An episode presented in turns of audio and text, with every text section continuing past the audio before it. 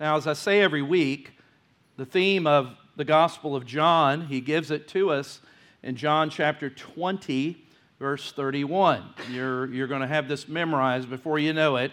But he says at the end of the book, the reason he has written these things is so, what he's written previous, uh, that you would believe that Jesus is the Christ, he is the Messiah, the Son of God, and that by believing that you would have life in his name. That's what John is intending to do. He's moving every story, every event. He has this uh, thesis, if you will, this goal that he is driving the reader, the hearer, towards belief, but belief that Jesus is indeed the sent one, the Messiah, and that by believing you would have life, that you would have transformation. Your life would be changed because of this truth. And so in John chapter 3, we come to a very pivotal chapter in the Gospel of John, one of more familiar to many of us. And one of the things that it helps us to answer, everybody's on a, a quest of some sort to find what is the purpose and meaning of life. And what, uh, even in this religious sense, if you are uh, interested in spiritual things, how can I be a good person? And maybe take it up a notch. How can I be a uh, person in right relationship uh, with my Maker, with God? How, do, how does that work? Do I uh, start going to church? Do I start doing some good deeds? Do I start, uh, you know, working in a soup kitchen? Do I start, uh, you know, giving money to the poor? What is, what, what is involved in all that? And uh, sometimes our human tendency is to come up with elaborate schemes of how we are to be, uh, have a sense of how we feel right about God. And instead of let's look at the Word of God and see what Scripture says. And in John chapter 3, Jesus gives us some clear instruction and teaching in a particular encounter with a man by the name of Nicodemus. And if you have your Bibles open to John chapter 3, we are, I'm going to read chapter 3, and I'm going to read down through uh, verse 15 this morning.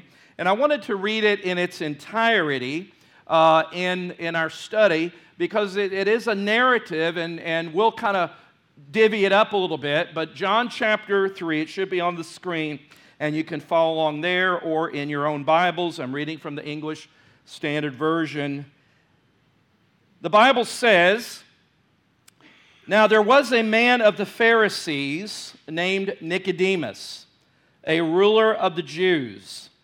This man came to Jesus by night and said to him, Rabbi, we know that you're a teacher come from God, for no one can do these signs that you do unless God is with him. Jesus answered him, Truly, truly, I say to you, Unless one is born again, he cannot see the kingdom of God. Nicodemus said to him, How can a man be born when he is old? Can he enter a second time into his mother's womb and be born?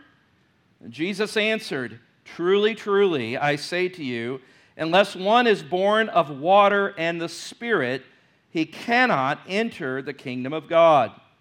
That which is born of the flesh is flesh, and that which is born of the Spirit is spirit. Do not marvel that I said to you, You must be born again. The wind blows where it wishes, and you hear its sound, but you do not know where it comes from or where it goes. So it is with everyone who is born of the Spirit. Verse 9 Nicodemus said to him, How can these things be? Jesus answered him, Are you the teacher of Israel, and yet you do not understand these things? Truly, truly, I say to you, we speak of what we know and bear witness to what we have seen, but you do not receive our testimony. If I told you earthly things and you do not believe, how can you believe if I tell you heavenly things? No one has ascended into heaven except he who is descended from heaven, the Son of Man. And as Moses lifted up the serpent in the wilderness, so must the Son of Man be lifted up, that whoever believes in him may have eternal life. Let's pray. Gracious Father, we thank you for your word today. We pray, God, that it gives instruction to our heart. I pray that your Holy Spirit will bring alive into those who are here today that need this message, God, of how, Lord, that a, we can be in right relationship with you. Let the words of my mouth and the meditation of my heart be that which is acceptable in your sight, I pray in Jesus' name. Amen. The Apostle John opens with a radical contrast in people uh, from the end of chapter 2. You remember at the end of chapter 2, there were those, and it makes a comment at the last couple of verses of chapter 2, that there was a great following coming after Jesus, but he knew their heart. He knew that the only reason that they were following after him was because he did signs. He knew their heart. And that, even though we have chapter headings and verse numbers, those were put in much later. That isn't the way John wrote. And it really is a hinge that goes right into this story about Nicodemus and examining his heart. Now, it's interesting because Jesus contrasts to the people, if he was going to show how to be made right with God, he took what most people would understand as the pinnacle of an example of somebody who was right with God. Nicodemus was a, a man of uh, great stature, as we'll see in a little bit. His name, Nicodemus, in the Greek, Nicholas, uh, means conqueror of the people. If you have Nike shoes, the word Nike is a derivative to mean conquer. That is uh, where the word in the Greek, Nicodemus, means a conqueror of the people. But what I love about this story is it takes this man, Nicodemus, whose name is a conqueror of the people, and we're going to witness him being conquered by Christ. Great story this morning. And so I uh, aptly titled this uh, because he came to Jesus at night. I called this Nick at Night. Had to stay up late for that one.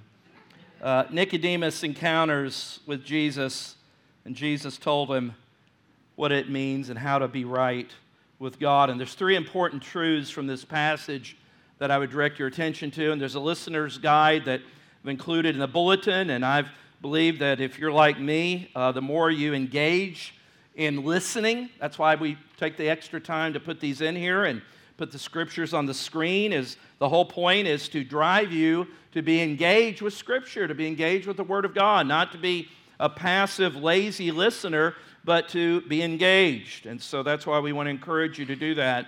But notice three important truths from this passage in john chapter 3 first of all number one is we learn from jesus is that being good is never good enough because it's not about religion it's about rebirth.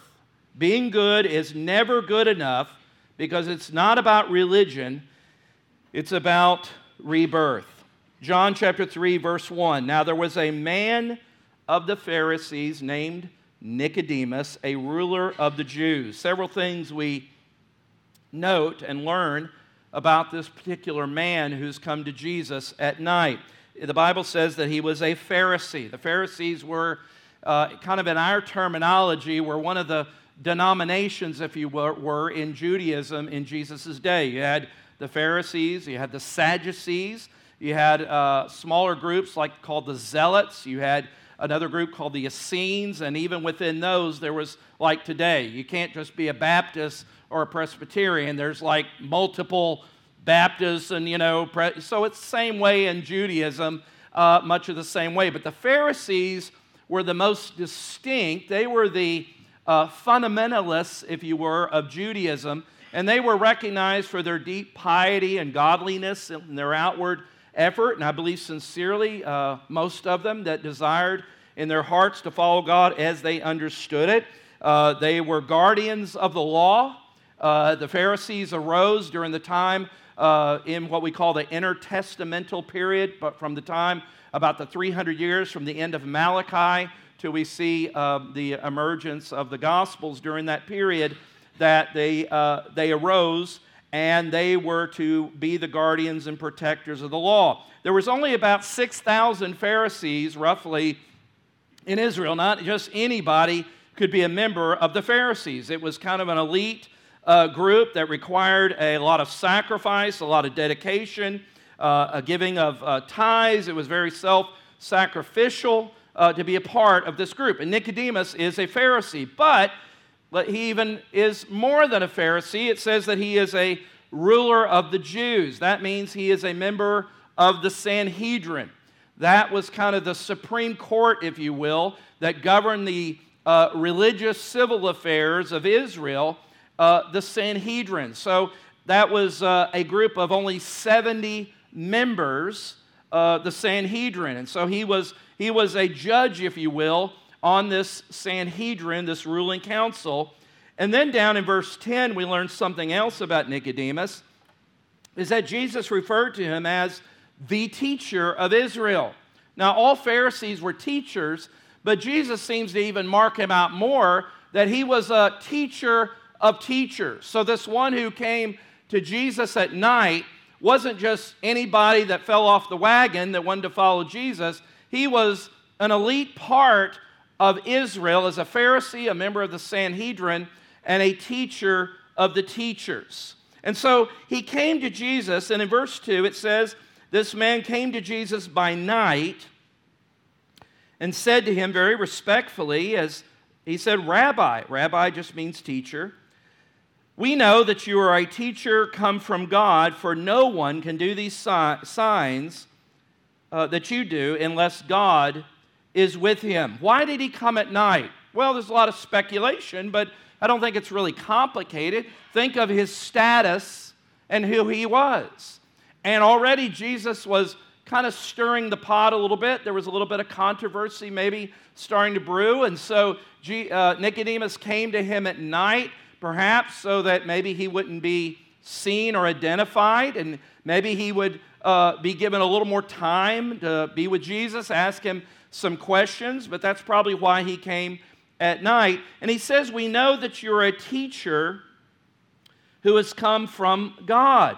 Uh, as I said at the end of verse 23 and 24, uh, people who followed Jesus just because they saw him do the miracles, the signs, wasn't overly impressive to Jesus in and of itself. I, am not sure if I put it on the screen, but John 2 23 and 24, I referred to it, but I think it might be on the screen. Now, when he was in Jerusalem at the Passover feast, uh, many believed in his name when they what? Saw the signs that he was doing. But here's a qualifier, verse 24. But Jesus, on his part, did not entrust himself to them because he knew all people. Well, here you have Nicodemus, from all outward circumstances, a, a man of God, a man of stature, a man of, of high reputation. And he's acknowledging that I recognize that you had to come from God because nobody could be, do these signs, but that wasn't necessarily what, uh, that was not going to impress Jesus because he knew what was in the heart of man, and he certainly knew what was in the heart of Nicodemus. Isn't it interesting as you read the uh, accounts of Jesus, even I think about the rich young ruler, how Jesus always addresses and answers an individual or situation. Why? because he knows what's beyond the surface. He knows what's going on inside. There may be a great facade. And that's where sometimes we need to be guided by the Holy Spirit when we're witnessing to people. Sometimes people put up a lot of facades. They want to ask a lot of deep theological questions that they're really not interested in. And even if you gave them an answer, it wouldn't satisfy them. But it's just kind of a, a smoke screen because they don't want you to get to any of the issues of the heart. Jesus always went for the heart. Amen? And so Nicodemus called Jesus rabbi. And what's interesting, and it may be a little clue of what it tells us about Nicodemus, is that Nicodemus, the teacher of Israel, what is he doing by calling Jesus a rabbi? Nicodemus is putting himself in the place of a student, of a pupil, a teachable spirit. Uh, something that I believe God, the humility of a teachable spirit, he recognizes that he's more than just a teacher. And that brings us to the answer that Jesus gives to this cultured, educated, well respected uh, religious leader. And it's kind of a, a startling thing, maybe abrupt thing, because Jesus is not seemingly uh, one who is engaged in small talk. He gets right to the issue. Look at verse 3. Jesus answered him, Truly, truly. You're, uh, you may have the King James says, Verily, verily. It means, in the Greek, it's Amen, Amen. It just means, uh, it's underscoring like this is true truth. That sounds kind of funny, doesn't it? it it's like anytime Jesus begins a statement by saying truly, truly, or verily, verily, or in the Greek, amen, amen, it, it's kind of a emphasis, and he says it at least, I think, a few times here in this passage. It's an underscore that this is really, really, really important, okay? It's like underline it, bold type, put lights around it, pay attention because of what I'm about to say. Truly, truly, I say to you that unless one is born again, he cannot see the kingdom of God. The kingdom of God. Now, in context, in context, Jesus is referring, uh, I believe, to what we would call the millennial kingdom at the end of the age, that was a kingdom anticipated by uh, the Pharisees and other Jews. The Pharisees certainly recognized um, they were supernaturalists, they believed in a resurrection from the dead. Uh, they, they believed that a Messiah would return and establish a messianic kingdom. Unfortunately, their concept of Messiah through the years had become kind of muddied because they envisioned a Messiah that would come in the form of a military conqueror and not that of the suffering servant that Isaiah tells us. That's why Peter had such a strong reaction when Jesus talked about uh, going to the cross. Remember, Peter said, not if I have anything to do with it. You're not doing that. And what did Jesus say? Get behind me, Satan, right? So, uh, so the, uh, uh, uh, he says you cannot see the kingdom of God. And if there was anybody, I mean, one of the purposes, especially the Pharisees, these fundamentalists of the law, uh, law keepers, these guardians of the law, these keepers of the law of Moses, if there was anything that they aspired to and believed fervently that they would be qualified to, to have the credentials, is that they would see and be a part and enter the kingdom of God. That was the ultimate purpose to be ruling and reigning in the Messiah. They met, in their estimation and mind, they met the qualifications as one who would be a part and enter into the kingdom of God. And Jesus says something that throws that on its heels that unless you're born again, unless you're born again, you cannot see, you have no hope for entering the kingdom of God. The entrance into the kingdom of God is not through your religious heritage, but through regeneration. The word born again means uh, to be born from above. Literally, it means unless you are born from above. And the word there uh, that I would circle in my Bible where it says unless, unless, that means it's a necessary condition. It's not an option, it's not a suggestion, it's not for those that are just really, really Jesus freaks. He's saying that unless, unless conditionally you are born again, you cannot see the kingdom of God. And despite all his learning and esteem and in attainment, Nicodemus was baffled by this thought. See, instead of trying to reform himself, he needed to be spiritually reborn. And that's what Jesus is driving at. And in one sentence, Jesus kind of sweeps away everything this uh, this uh, religious man stood for. Uh, one writer I thought's worth quoting. I try not to do a lot of quotes, and it won't be on the screen, but it's, it's short. Uh, New Testament scholar by the name of Kenneth Wuest makes an interesting comment on this passage. He says the teaching here of what Jesus says in John 3 3, the teaching here is that man, humankind, is in a totally sinful condition and cannot be improved. Reformation will not change him or her into a fit subject for the kingdom of God. The sin nature is incurably wicked and cannot, by any process of religion, be changed in order to produce an acceptable life with God. What the person needs, and Jesus says, is a new nature. He needs a spiritual nature which will produce a life pleasing to God and which will be a life fit for the kingdom of God. The new birth, be born again, is a permanent thing. It produces a permanent change in the life of the individual and makes him or her a fit subject for the kingdom of God. You must be born again. Verse 4 Nicodemus is stumped by this.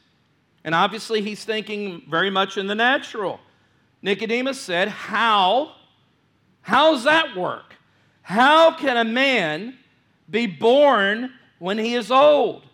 Can he enter a second time into his mother's womb and be born? I can almost see kind of a little chuckle coming from him and maybe even Jesus at the absurdity of such a thought. But remember, Jesus is talking about spiritual things. 1 Corinthians chapter 2 reminds us that the natural man cannot understand spiritual things because they are spiritually discerned. So that's why, in order to understand spiritual truth, you must be born again. That's why some of you that you're still grasping and don't understand a lot of things about the Bible and God, maybe one of the reasons is because you're not born again. You don't have the Holy Spirit inside of you to show you spiritual truths. That comes about when a person is regenerated, when they're born again, when they're reborn by the Holy Spirit. And so Nicodemus asked the question, what kind of, how, do, how does that work? And Jesus is speaking about a spiritual birth. Unless you, uh, you cannot enter into the kingdom of God unless you have this spiritual birth. Being good enough, being good, being good is never good enough because it's not about religion, it's about rebirth. But there's a second truth that Jesus provides us as well as Nicodemus. Secondly, being good is never good enough because it's not about systems, it's about the Spirit. It's not about systems, it's about the Spirit. Chapter 3, verse 5 and 6. Jesus answered, Here's another truly, truly. I say to you, unless one is born of water and the Spirit, he cannot enter into the kingdom of God. That which is born of the flesh is flesh, and that which is born of the Spirit is spirit. Water here, uh, without getting a lot of reasons, is referring to that there must be a purification, there must be a cleansing. Nicodemus would have understood what Ezekiel uh, chapter 36, and it's in your handout there, uh, at least part of it, where in Ezekiel it speaks about the promise of the work of God eh, that He will sprinkle, I will sprinkle clean water in you, and you will be clean, and I will give you a new heart and put a new spirit in you. You see, Jesus is saying, is not saying that you just have to try harder. You just got to work harder. You got to work hard at being religious. You got to keep those good deeds outweighing uh, the bad deeds. No, it's not about systems. It's not, not systems, but it's about the work of the Holy Spirit. He says, the Holy Spirit, capital S Spirit, capital Holy Spirit, is the one who can bring about permanent change. This work of being reborn is a work of God's Spirit that Jesus tells us. To make sure that Nicodemus does not un- misunderstand this truth, he says something and uh, adds something in verse 7. He just underscores it. He says, Do not marvel that I said to you, you must be born again, born again. He's not just talking about a general sense, but he puts his finger right on Nicodemus's heart and says, You, Nick, you must be born again. Now, to a religious, educated, wealthy, prestigious guy coming to some unknown teacher out in the out in the out parts of town, uh, he's coming. That would have been quite uh, uh, offensive to say that. But we don't see Nicodemus got uh, offended by that when Jesus says, "You must be born again." You know, it's important to remind ourselves that Jesus was speaking to these words to somebody that by all human standards had attained the ultimate in their spiritual life. That was Nicodemus. And I think that's why, again, it's just such a contrast because he wasn't just pulling, you know, he just didn't get somebody like the thief on the cross who was already sentenced to death because he was a criminal and say, You must be born again. Everybody, like, yeah, that guy really needs to be born again. No, he picks what the culture, the society, Judaism, he picks, picks the top religious dog, if you will, and says, This, remember when Jesus said uh, that you must be perfect and your righteousness must exceed that of the scribes and Pharisees? That's impossible to exceed the righteousness unless you're what? Unless you are born again. Because in their mind, remember the disciples, even when uh, the rich young ruler came to Jesus, and they thought, you know, wow, finally we get some, you know, we get somebody with some money in this in this group or whatever. Because wealth, wealth was a symbol of God's favor as they saw it. And so Jesus is not impressed with that man's money or his wealth. What does he do? Just like Nicodemus, he goes for the heart of the issue and says, Go and sell all that you have. That, some people take that and mean that all Christians have got to be poor. Zacchaeus was a wealthy man. He didn't require him to go sell all he had. But in this man's case, his money, his wealth became an obstacle, became an idol. In Nicodemus's life, his religion and what he attained had become an obstacle. And Jesus says, You must be born again. Even you, Nicodemus, you must be born again. And I ask you, have you been born again? I'm not asking about church membership. Whether you were baptized as a, as a baby and entered into a confirmation of a particular church or group, not interested in your giving record, your personal morality, have you experienced the transforming work of the Holy Spirit by being born from above? Has the work of God's regeneration, we call it regeneration. What does it mean? When you regenerate generate something, it means at one time it was generating, it stopped. It needs to be regenerated. Our lives, spiritually speaking, are dead before the Lord. We need the regeneration, the re empowerment that only the Holy Spirit can provide. Your attendance, your religiosity, all your stuff that you may feel accumulates God's favor in your life. The Bible calls that like filthy rags before God. You must be born again. Nicodemus excelled in religion, but he lacked a relationship. And hear this, and I think we see this clear in Nicodemus's life and what Jesus is saying that honor and respect for Jesus is not enough. You hear what I'm saying? Let me say that again. Honor and respect for Jesus is not enough to enter into the kingdom of God. Nicodemus certainly honored him and respected him, didn't he? Called him rabbi. No man can be sent from God unless he, you know, nobody could do the miracles that you do unless they're sent from God. But honor and respect, if that was all that was required, Nicodemus had it. But that's not enough. It's not about systems, it's about the Spirit. You see, this is why we need God's grace, the grace of God. We sing Amazing Grace, but do we know Amazing Grace? Do we understand Amazing Grace? Some of you sing Amazing Grace, but grace is no longer amazing anymore. Grace is God giving to me something that I cannot obtain on my own. Grace is being accepted by God even though I do not deserve it, even though I'm not worthy of it. The Bible says that I receive this grace gift when I believe. God provides it, but it's only, it's only uh, accounted to me when I receive this grace gift, when I believe that Jesus is my Savior and my only hope for forgiveness. Paul would write in Ephesians chapter 2, verse 8 and 9. For by grace you have been saved through faith, and this is not your own doing, it is the gift of God, not a result of works that anyone, or that no one should boast. It is a work of the Holy Spirit. Let's keep going. Look at verse 8. And this is exactly what Jesus says.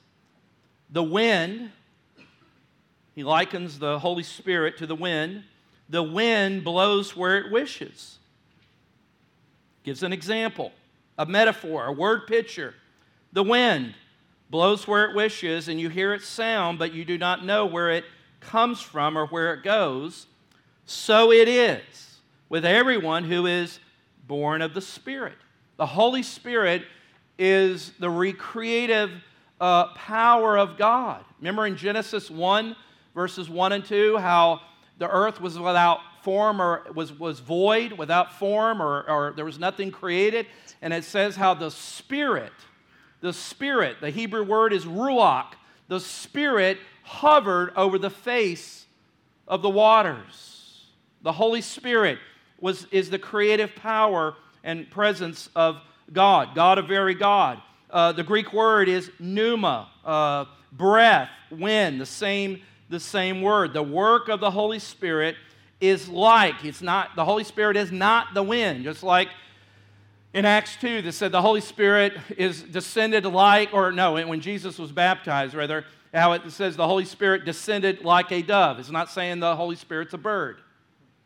Okay, so if you feel the wind, it's not saying, oh, that's the whole, it's just saying he's like, and he gives a metaphor, a word picture to help us and help Nicodemus understand. Breath. Remember Jesus later in, in John 20, Jesus breathed upon his disciples and said, Receive the Holy Spirit. Breath, wind, uh, all those things are intercorrelated in speaking about of how the Holy Spirit works. Uh, remember, all Scripture is given by God. All Scripture is inspired. The word inspire, uh, most of the newer versions, like the NIV or the ESV, translate inspire to what it literally means. It means God breathed. God breathed upon the words, the Word of God, upon the writers. The breath of God, the breath has the power, the creative power of God. And so Jesus connects the wind, the breath, the work of the Holy Spirit and he says uh, the work of the Holy Spirit is similar in several ways. And this is in your listener guide. The Spirit is real, but you can't see him. You see, Nicodemus's religion was about visible things, external things. Those born of the Spirit uh, operate in the invisible realm. They're not seen, they're spiritually understood. Secondly, the effects of the Spirit are visible, but his ways are unexplainable. Just like we don't know where the wind comes from and when it will come again, so too the Spirit blows as He wishes. The sovereign Spirit moves as He wishes. We know He is working. How? Because we see the effects of the Spirit. may not see it, but we see the effects. He's powerful, thirdly, and you can't control him. You see, Nicodemus could control his religious life, but you can't control the wind. And those of us living in Florida and dealing with the great winds of hurricanes know that all too well. The Spirit is powerful, it can't be contained. The spiritual life is not about trying to gain more control, but about giving up control to God, liking it, the wind, to the work of the Spirit. Another way that he compares, or the Spirit is like the wind, is the Spirit uh, is invigorating. You can't uh, copy him. There's nothing like a breeze that blows through the mustiness of a room. You ever have a room that, you know, just, boy, it's musty in here, and you open up the windows and the doors, and just the, the breeze blows in. So the breath of fresh life that the Holy Spirit brings into our lives or even into our church. And the Holy Spirit is irresistible. You can't stop him. So, the first truth that Nicodemus learned from Jesus is that being good is never good enough because it's not about religion, it's about rebirth. Jesus said, secondly, is that being good is not good enough because it's not about systems, it's about the Spirit. But notice, thirdly, being good is never good enough because it's not about balancing my good works, it's about believing in Jesus Christ alone for eternal life. It's not about, you know, me just kind of navigating life, trying to balance my good works. Hopefully, you know, the when I go up there and you hear people talk like this, maybe you talk like this, you know, the well, when I go up there and the man upstairs puts everything on the balancing, on the balancer, you know, and I hope that my good outweighed my bad. Listen, if that's what you're holding on to, you're in trouble, according to what the scripture says.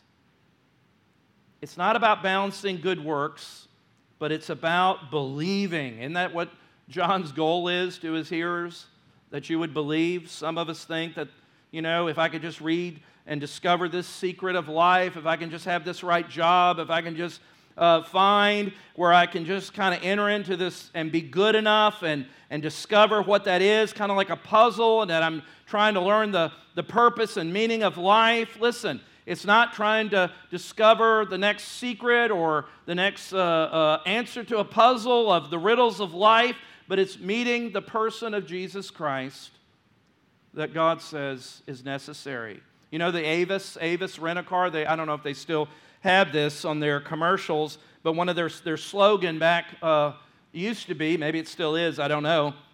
But Avis's advice is we try harder.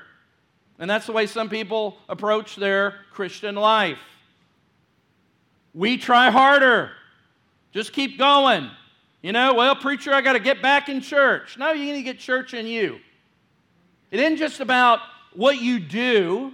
You see, it isn't that good works lead to transformation, but a transform, transformed life will produce good works. That's what Ephesians 2 8 through 10 reminds us of.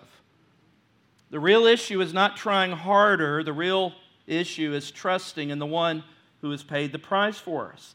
Jesus gave the picture, the metaphor of the wind, as a, as a picture of the work of the Holy Spirit.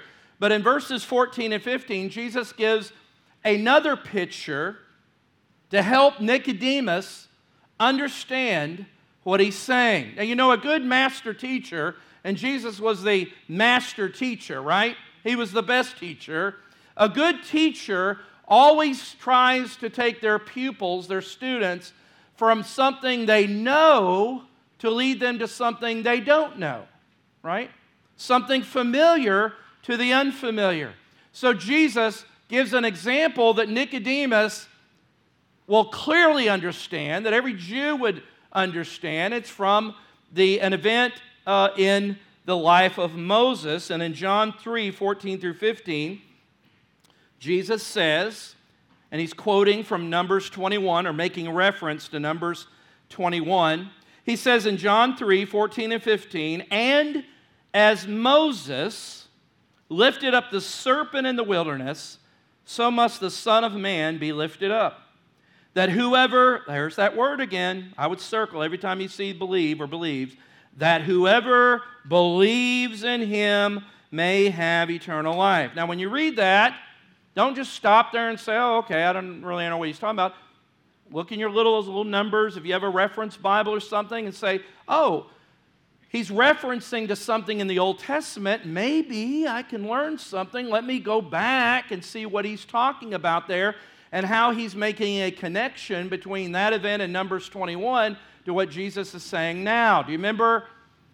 Remember when Jesus was resurrected and he came alongside those two disciples and he began conversing with them? And the scripture says at the end of Luke, I believe in chapter 24, how he says that as he began to show them in the law of Moses and the prophets all those things concerning himself, how it opened their eyes and they believe. Well, here is a connection to an Old Testament event and Jesus connects the dots and says that what Moses did in symbolic form really represented a future truth that was fulfilled in Jesus. Okay, you with me?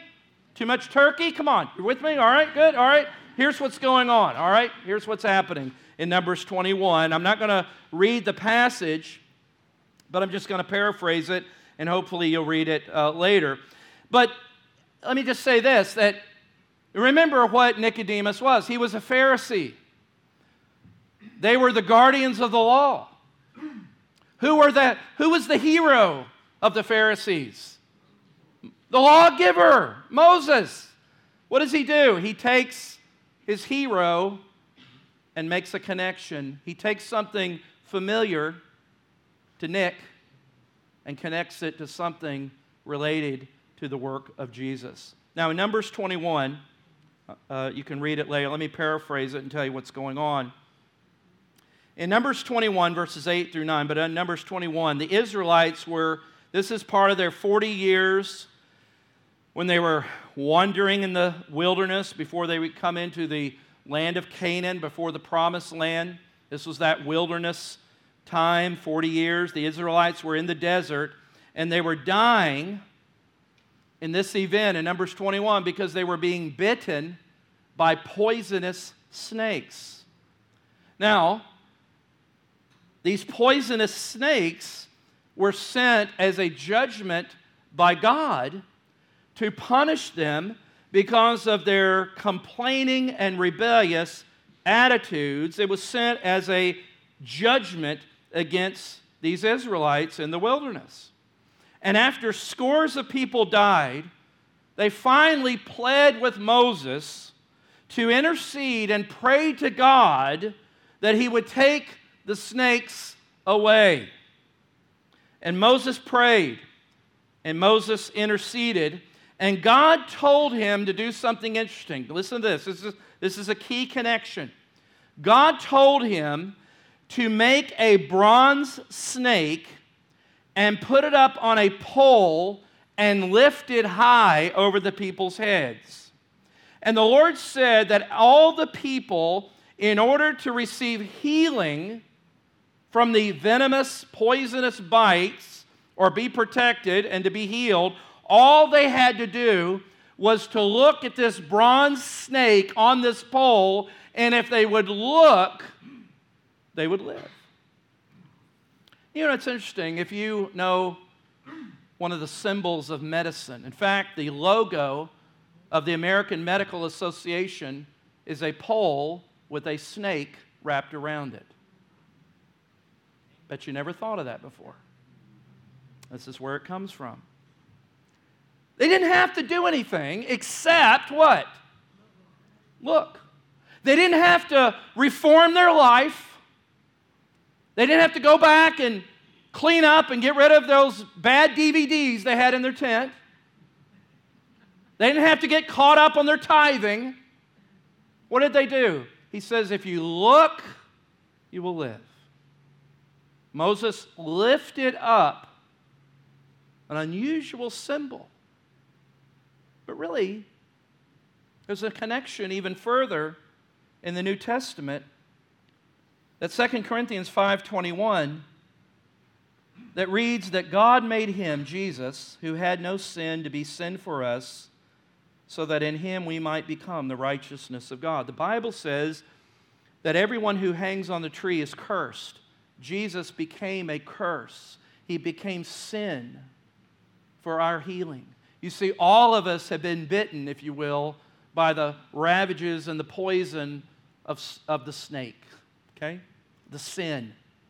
Healing comes as, and that lifting up was a picture looking ahead to the cross. John uses it several times in the gospel that as Jesus is lifted up, if I be lifted up before all, I will draw all people, all men to myself. The Son of Man be lifted. The key to the healing. He takes something familiar and said, This, this is, the, this is like what I'm talking about, Nick.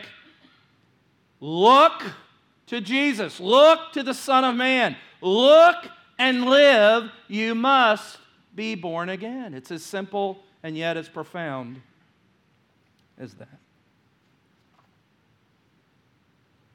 You see, it wasn't sufficient for the Israelites to know that there was a snake on a pole.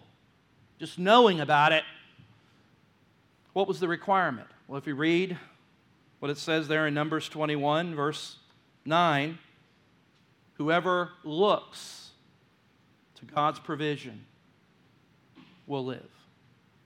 Whoever is born again, whoever looks to Jesus, who receives the gift of God, will live. It isn't just enough to know it to have your catechism memorized, to know about the truth, if you've not appropriated the truth, if you have not looked to the one who's been lifted up, you can't live in God's kingdom. Now, this is what's cool. I didn't read it at the beginning. But with all that we've read, let's naturally go into John 3:16. Look at this. For God so loved the world. Now he's given some application here. For God so loved the world that he gave his only son. Maybe we could say it this way that God so loved the world that he put Jesus, who knew no sin, to be sin up on the pole. That whoever believes, whoever looks to him, should not perish, but have eternal life. For God did not send his Son into the world to condemn the world, but in order that the world might be saved through him. Whoever, whoever believes in him is not condemned, but whoever does not believe, whoever does not look, is condemned already because he has not believed in the name of the only Son of God. Now, we don't really have 100% proof of what happened to Nicodemus. I know the Chosen show, you know, spends a lot of liberties, and it's good. I don't have any problem with that, but don't confuse what the movie does, you know, with we don't but we do have some indicators that I believe Nicodemus became born again. There's some indicators of that. Uh, we know that later on in John chapter 7, that Nicodemus stood before his peers, which was a big deal among the Sanhedrin, the Pharisees, and he defended Jesus publicly in John 7 51. And then you know that after Jesus died, Nicodemus, along with another wealthy individual, prominent Jew by the name of Joseph of Arimathea, they helped, they asked Pilate for the body of Jesus they must have been people of prominence and respect. Do you think Pilate would have just handed over the body of Jesus to any guy, anybody? But they had some, let's just say they had some connection. They had some connection. Nicodemus and Joseph of Arimathea helped bury the body of Jesus. And then in John 19 39, the last reference we have to Nicodemus, the Bible says that he brought 75 pounds of spices that were to anoint the body of Jesus. So I think it's safe to say that Nicodemus was somebody that, and hear me on this, he identified with Jesus. He may have come at night, but it led him to come out during the day and to be identified with Jesus. He may have come at night because he was more concerned about his reputation. But that changed, didn't it? He identified with Jesus. I believe Nicodemus looked to the one that was lifted up, to God's provision. The only way that we would ever be healed. And Nicodemus lived. I think there's also just a little side note here about Nicodemus it's worth noting. Sometimes maybe we grew up or were presented where coming to faith in Christ was kind of an instantaneous event. You know, you, you came to faith in Christ and just everything changed in an instant. And that certainly is a testimony for many people. But also, we need to be reminded that it's important to understand that sometimes coming to faith in Christ, and maybe this is some of you today, is not an event as much as it's a process. And you see that, I think, in Nicodemus' life. He heard about the new birth. We see later indicators. He took steps towards identifying with Jesus. And finally, he identified publicly for everybody to know that he was identified and a follower of Jesus, this man of great wealth and fame, You see, the, Jesus said in Matthew 17, if you have faith as small as a grain of what? A mustard seed. You can do great things. I like old writers. And there's something some old writer right back in the 1800s wrote. He said, Though Nicodemus came so no one would see him, yet he came. Though he was ignorant, yet he asked. Though he was a ruler, yet he renounced his knowledge and inquired with the simplicity of a child. Talking about feeble faith.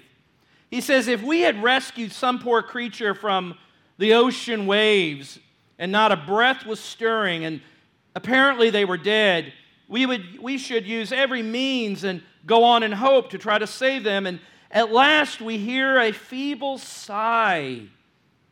And the conclusion we draw is that he lives. His life is as real as if he walked. He's living. And just like Nicodemus, even though there's just a little breath, the work of transformation, of being born again, is just as real in his life as if he had lived and been walking with Christ for a hundred years. You see, the Holy Spirit who works in our lives is the only one that can bring about the change. And so I would encourage you to be reminded this morning the three things that we talked about being good is never good enough because it's not about religion, it's about a rebirth that requires, is, that's what Jesus requires. Being good enough, being good is never good enough because it's not about systems. It's not about your religious system, but it's about the Spirit. And last, being good is never good enough because it's not about balancing our good works, but in believing in Jesus Christ alone for eternal life. If you've never, never done that, then, and you could say, I've never been born again.